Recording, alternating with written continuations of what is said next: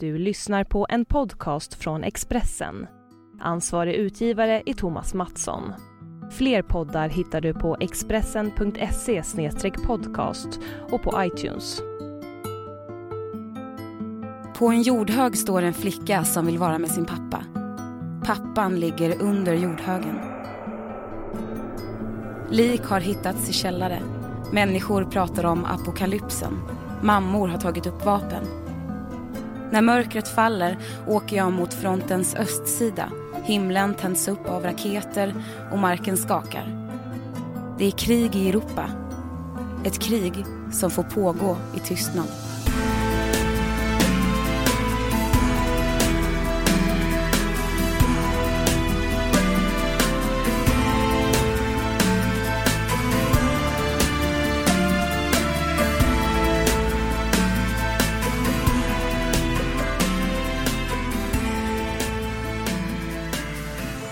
Donetsk. Pappa, jag vill vara med dig. Kan jag få komma till dig? Efteråt är det tystnaden jag kommer ihåg. Flickans tysta kropp på jordhögen. De fyra röda nejlikorna i hennes hand. De tysta skelettgatorna vid fronten. Utbrända fasader, förvridet stål som inte längre bär upp något. Fönster, gapande som tomma käftar med tänder av krossat glas. De tysta niovåningshusen. Skuggorna som rör sig där inne och steg som hörs i en trappuppgång där steg inte kan höras. Svarta kängor som kliver ut ur en port där ingen längre bor. Den ena mannen håller upp en automatkarbin den andra suger in kinderna och blåser ut grå cigarettrök i den ännu gråare luften. Den tredje har lika mycket utstrålning som en pistolmynning.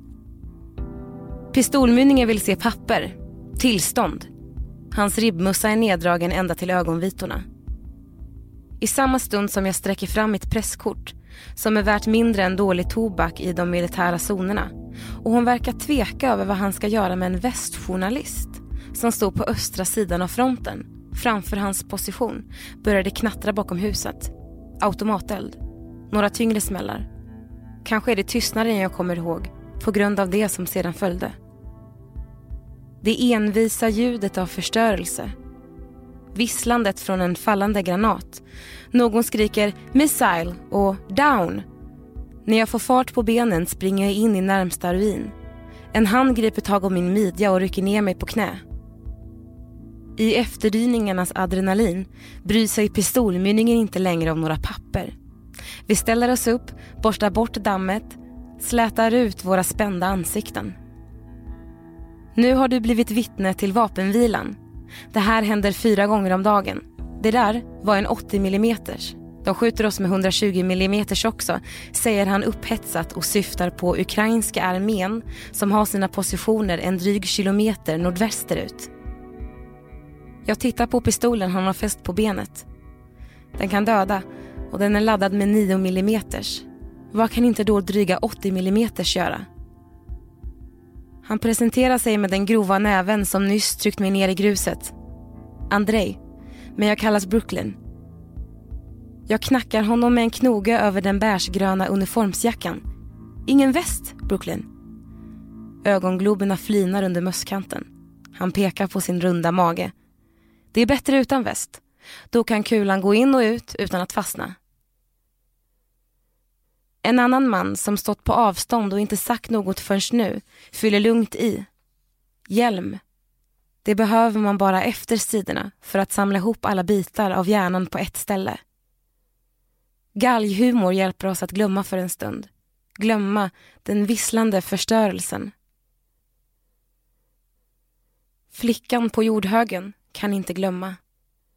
Fötterna är inåtvända. Hon lägger ner fyra röda nejlikor i en påse med godis på den krackelerade jorden och blir stående med en blick som inte vet vart den ska ta vägen.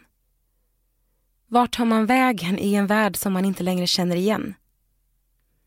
I bilen på väg hit har hon hållit löst i nejlikarna och rört vid skälkarna som för att avgöra om de finns på riktigt. Om den här världen finns på riktigt. Träkorset som är nedstucket i jordhögen är kluvet upp till. Det sprack när bomberna föll nära kyrkogården. Hon väntar fortfarande på honom. Det skriver hon i ett brev till en far som aldrig kommer att läsa det. Pappa, jag vill vara med dig. Kan jag komma till dig? Hon undrar när han ska komma hem. Eller om hon kan komma dit där han är. Eftermiddagen sänker sig över gravarna. Den fuktiga kylan kryper in under flickans rosa dunjacka och frontstriderna börjar rulla som åska över den askfärgade himlen. Tioåriga Diana står orörlig kvar med blek hud och en kropp som skriker av tystnad. Skriker efter pappa Vitali som grävdes ner efter att han dog i slaget om Debalsteve, 32 år gammal. För att förstå måste du veta vad som hände i Debaltsteve. Det säger människor som vill berätta för mig om kriget och jämför med Tjetjenien med dårhus med apokalypsen. Pappa Vitali jobbade i en kolgruva i närheten av den strategiska järnvägsstaden, knytpunkten för godstrafiken i östra Ukraina. När striderna blev allt tyngre valde han och flera av hans arbetskamrater att ta upp vapen mot regeringstrupperna som de ansåg hotade deras jobb och hem. Både för att det föll ner granater och för att industriarbetarna i öst, som är beroende av handeln med Ryssland, oroar sig för om den nya regeringens västordinerade politik kan göra dem arbetslösa. Ett EU-medlemskap innebär inte bara ekonomiska fördelar utan slår även sönder handelsförbindelser med öst som har byggts upp under både tsartiden och Sovjetunionen, vilket kommer att påverka många människor. Det slutade med att Vitali träffades av en kula i magen. Två dagar efter den senaste vapenvilan i Minsk skrevs under och låg och läckte blod i en timme på ett skitigt slagfält innan livet var över. Kampen om Debaltsteve slutade med att regeringstrupperna förlorade kontrollen över staden och inte befordrades reträtt förrän de var omringade som nerlagda byten före slakt. För ukrainska staten var det som att förlora ett Steingrad. Efteråt visade rysk statstelevision hur lokala stridare i den självutropade Donetskrepubliken arbetade som Vitali höjde sina segerarmar. Att det i själva verket var ryska reguljära trupper som gick in och avgjorde utgången förnekades inte av så många, andra än propagandamakaren Putin. Men en av dem som har sett in bakom dimridåerna menar att även västs beskrivning av en rysk invasion är propaganda. Ryska specialtrupper stred i Debalstev och Ilovaisk. Det var blodbad, massaker. De hängde upp ukrainska soldater över elledningar och sköt ut en hel konvoj som retirerade från Ilovaisk och nästan tusen dog. Annars är det vad jag har sett lokala och frivilliga som har stridit säger han som har bevakat kriget från båda sidorna av fronten sedan det bröt ut. Själv ser jag nya verkligheter varje gång jag vänder mig om. Sanningar och lögner blandas och bryts som i en prisma. En enkel sanning är att människor dör. I Debalstev stupade knappt 400 stridare. Över 500 civila lik hittades i hus och källare. Människor som tidigare levde tillsammans i fred och inte hade en tanke på att det skulle bli krig. Den tysta flickkroppen går ner från jordhögen med sänkt huvud. Det brunlockiga håret sticker ut under den vitstickade toppluvan i en toff som hänger ner över ena axeln. Hon går med sina inåtvända steg och stannar i det vintervissna gräset där hennes mor sammanbitet står och röker häftigt. Diana lägger sina mjuka händer runt mamma Natashas karga mage utan att släppa blicken från den torra jorden och nejlukorna. Pappa, jag vill vara med dig. Kan jag komma till dig? Det är när de kramar om varandra som det brister. Dianas tårar kommer först. Natasha försöker hålla kvar sina där hon stängt in dem men hon klarar det inte och de svartkantade ögonen rinner över. Dianas mamma är terrorist. Det säger den 28-åriga änkan efter att hon torkat sin gråtblöta näsa med handloven. Jag är terrorist.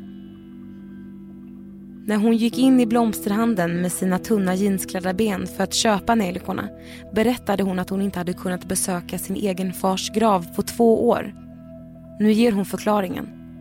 Hon får inte.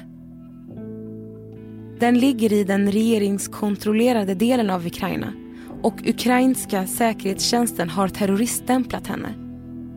Det var inte hennes man som tog upp vapen först. Det var hon. Allt gick så fort. Jag fick en kalasjnikov och gick ner och sköt i en källare för att lära mig. Jag tappade nästan hörseln. Natasha blev bra på det. Två tvillingsystrar som hon kände blev prickskyttar. Jag betraktar henne förundrat. Men varför ville du kriga? Hon tänder en ny cigarett. Jag hade inget val. Det blev bara mer och mer strider för varje dag. Varje dag blev jag mer och mer rädd. Jag är född här. Det här är mitt land.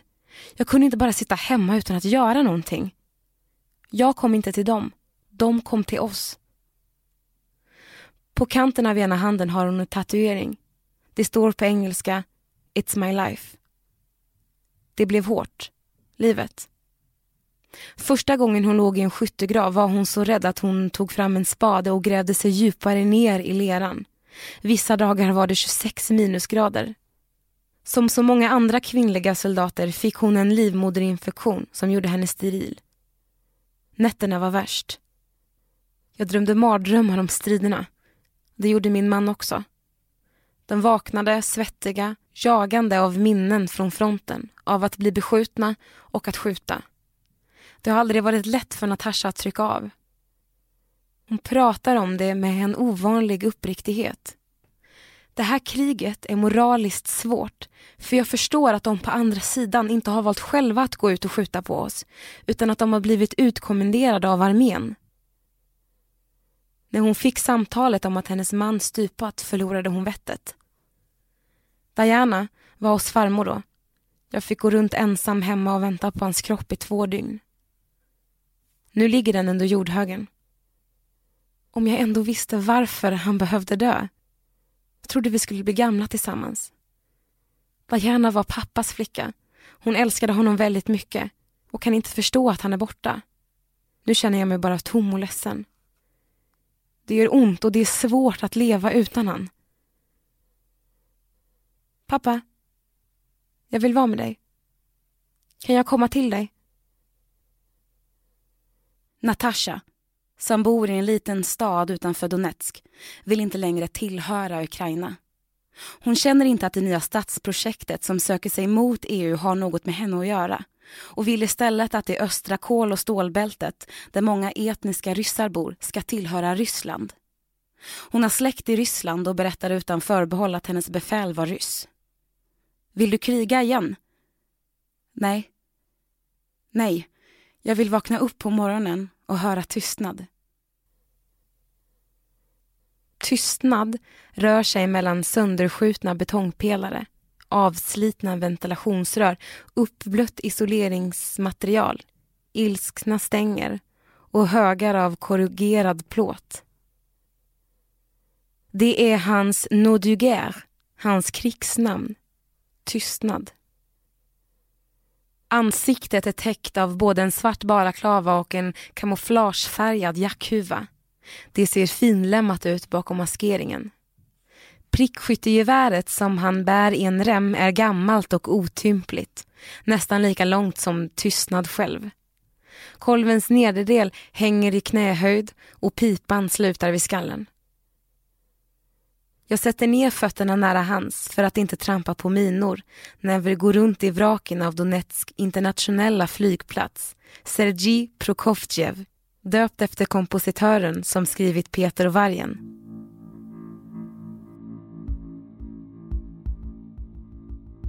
På en skylt inne i terminalen står det Tourist information. Det droppar vatten från rostigt metallskrot. En sorglig kontorstol står ensam i en diphöl. I sin mobiltelefon visar Tystnad en film.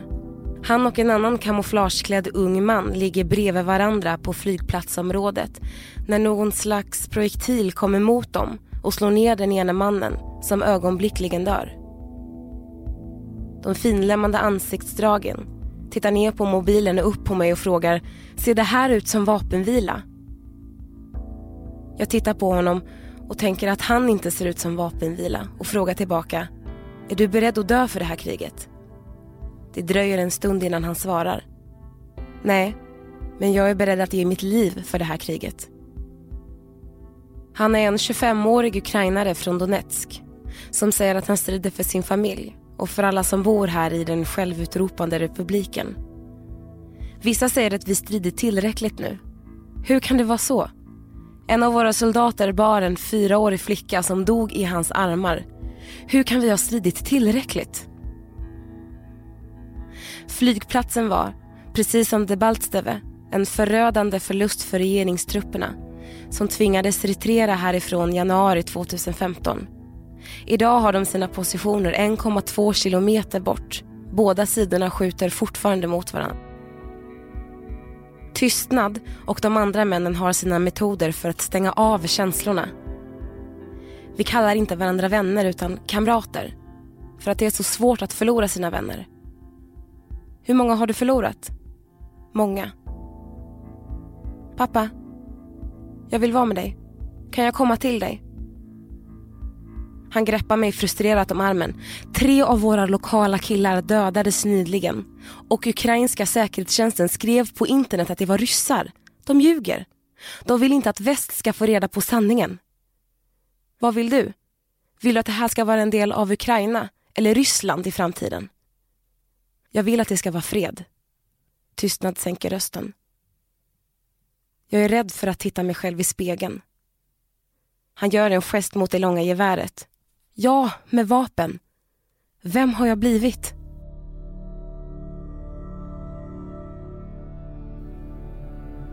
Det börjar smattra från horisonten och vi drar oss tillbaka från terminalen in i det tidigare parkeringshuset. Bombade bilar står kvar i sina rutor som utmärgade benrangel. I ett hörn har en handfull män tänt en eld. De trängs bland ingrott svett, vapen, ammunition, filtar, sandsäckar, glasburkar med inlagd mat, ett smörpaket, olja, salt, choklad, en dunk vatten, använda bestick och koppar på ett träbord, hjälmar som hänger på krokar och ett porträtt av Felix Dzerzjinski. Järn-Felix Dzerzjinski, som han kallades för sin kommunistiska nit, grundade Tjeckien, den sovjetiska hemliga polisen, senare KGB och som var dess chef fram till 1919. En av de stridande har en bild av Stalin på sin vindruta. Den största av männen, Alexander, tar mig så hårt i hand att jag tror att något ska gå sönder och pekar på sin mössa. Skottsäker. Jag vet inte om han menar huvudet eller mössan. Senare när vi kör längs fronten ser han ut över förödelsen och konstaterar lika bestämt. Amerikansk demokrati. Hans käkar och haka är formade som granitblock. På några av de förstörda husen sitter det kvar paraboler. Har man inte egen parabol på den här sidan av fronten kan man inte få in något annat än rysk tv. Alexander nickar och bekräftar att det är ett problem.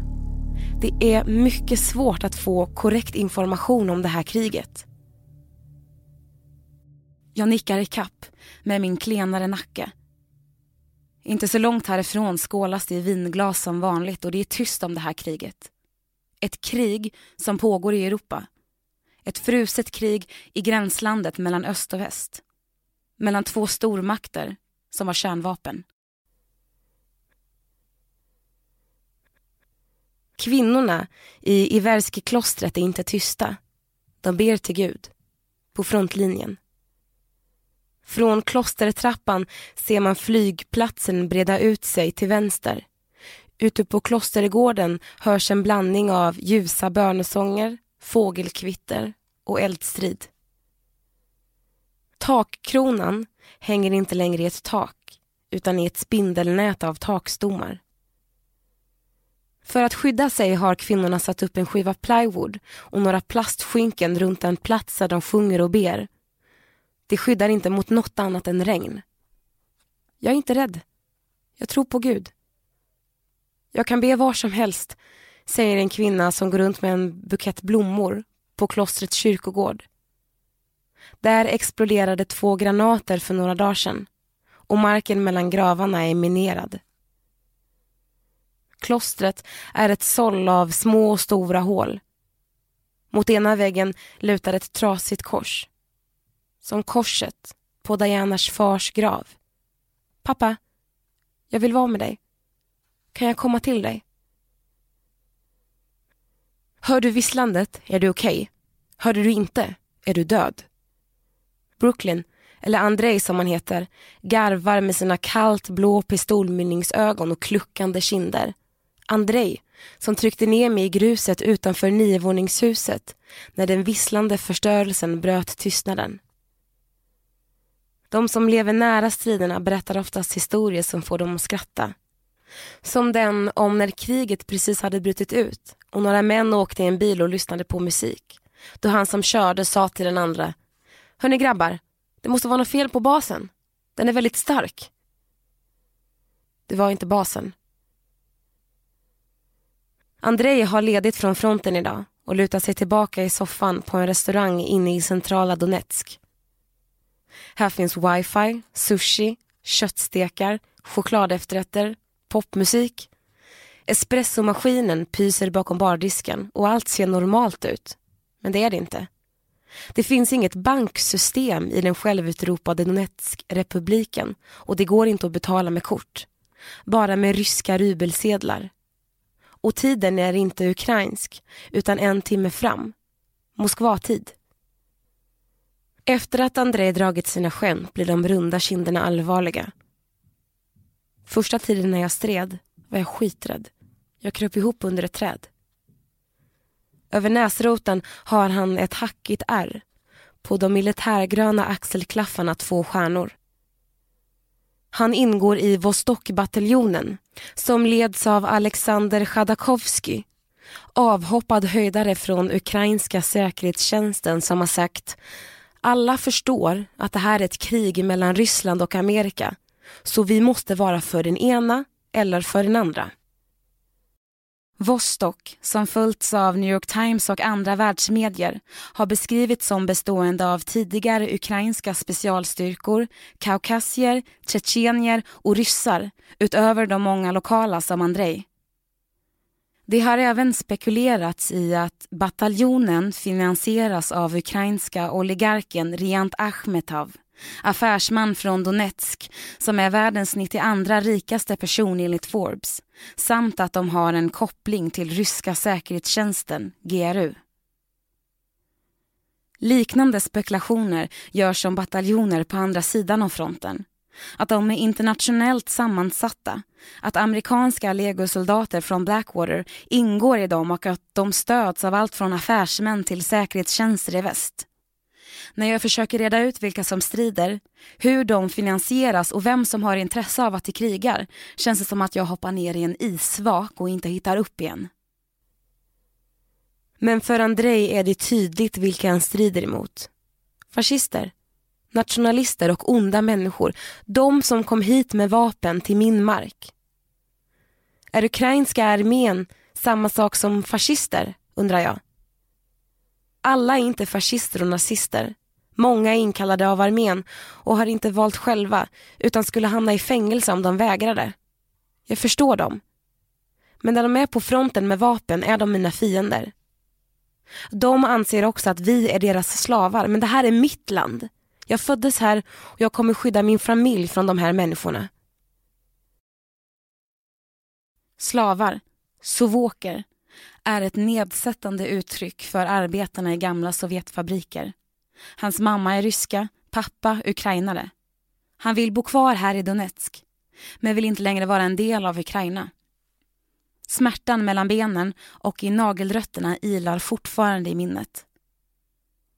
Andrei säger att han varit krigsfånge på ukrainska sidan och blivit torterad. Många soldater som har varit tillfångatagna har posttraumatiska stresssyndrom. Och börjar jag prata för mycket om det här med dig så kommer allting upp igen och jag måste gå till psykologen, får han spänt ut sig. Tidigare, under adrenalinruset vid fronten, berättade han hur han fick pungsparkar och nålar instuckna under naglarna. Nu, utan rus, orkar han inte. Istället visar han en video som han uppger visar tortyrskador hos en av hans kamrater. En brännmärkt handflata och en arm som det skurits in bokstäver i med kniv flimrar förbi. Enligt en FN-rapport ifrån mars i år begås övergrepp på båda sidor om fronten. FNs utredare beskriver hur en våg av gripanden på östsidan har skrämt människor till tystnad och isolering. Men också att ukrainska säkerhetstjänsten begår övergrepp som inte straffas. Exempelvis refererar FN till vittnesmål om försvinnanden och tortyr. Sorgen som uppstår i ett krig. Världen som man inte längre känner till. Rädslan, hatet. De röda nejlikorna och flickan på jordhögen flimmar inte förbi lika snabbt. En kväll ringer Andrei och säger att flygplatsen beskjutits med gradraketer. Artilleri som urskillningslöst slår ut byggnader, vägar, människor. Som lämnar efter sig utbrända fasader, förvridet stål och fönster gapande som käftar av krossat glas. Himlen är svart när vi närmar oss. Jag har fått med mig Ivan, den enda som inte tycker att han redan förverkat sina nio liv. Vi stannar en bit ifrån fronten. Jag ställer mig under ett tak vid ett övergivet hus. En bil kommer körandes med rattmusik som dunkar trots att rutorna är uppvevade. Hörni grabbar, det måste vara något fel på basen. Det är inget fel på basen. Himlen tänds upp. Det flyger eld över den och marken skakar. Efteråt luktar det krut. Det är inte lukten av vapenvila.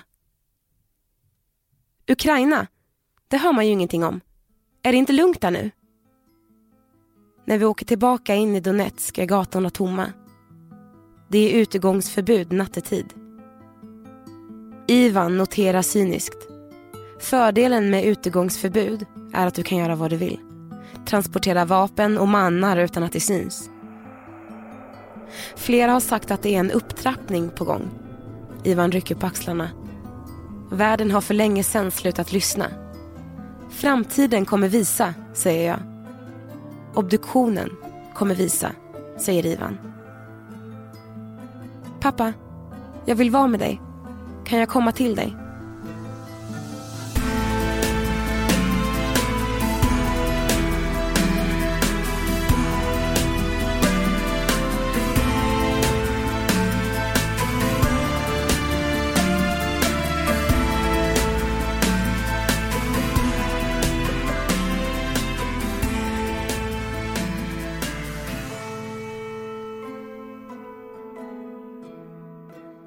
Du har lyssnat på en podcast från Expressen. Ansvarig utgivare är Thomas Mattsson.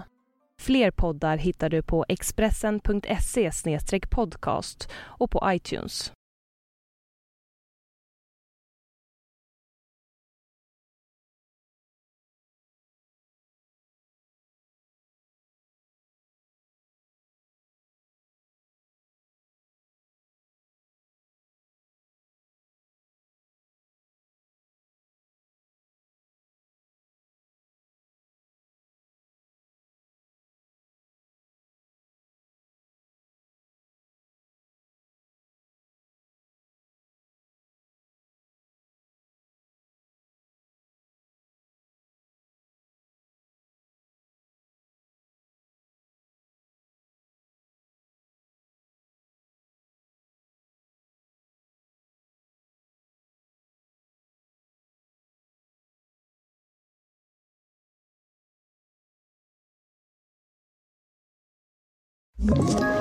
Ett poddtips från Podplay.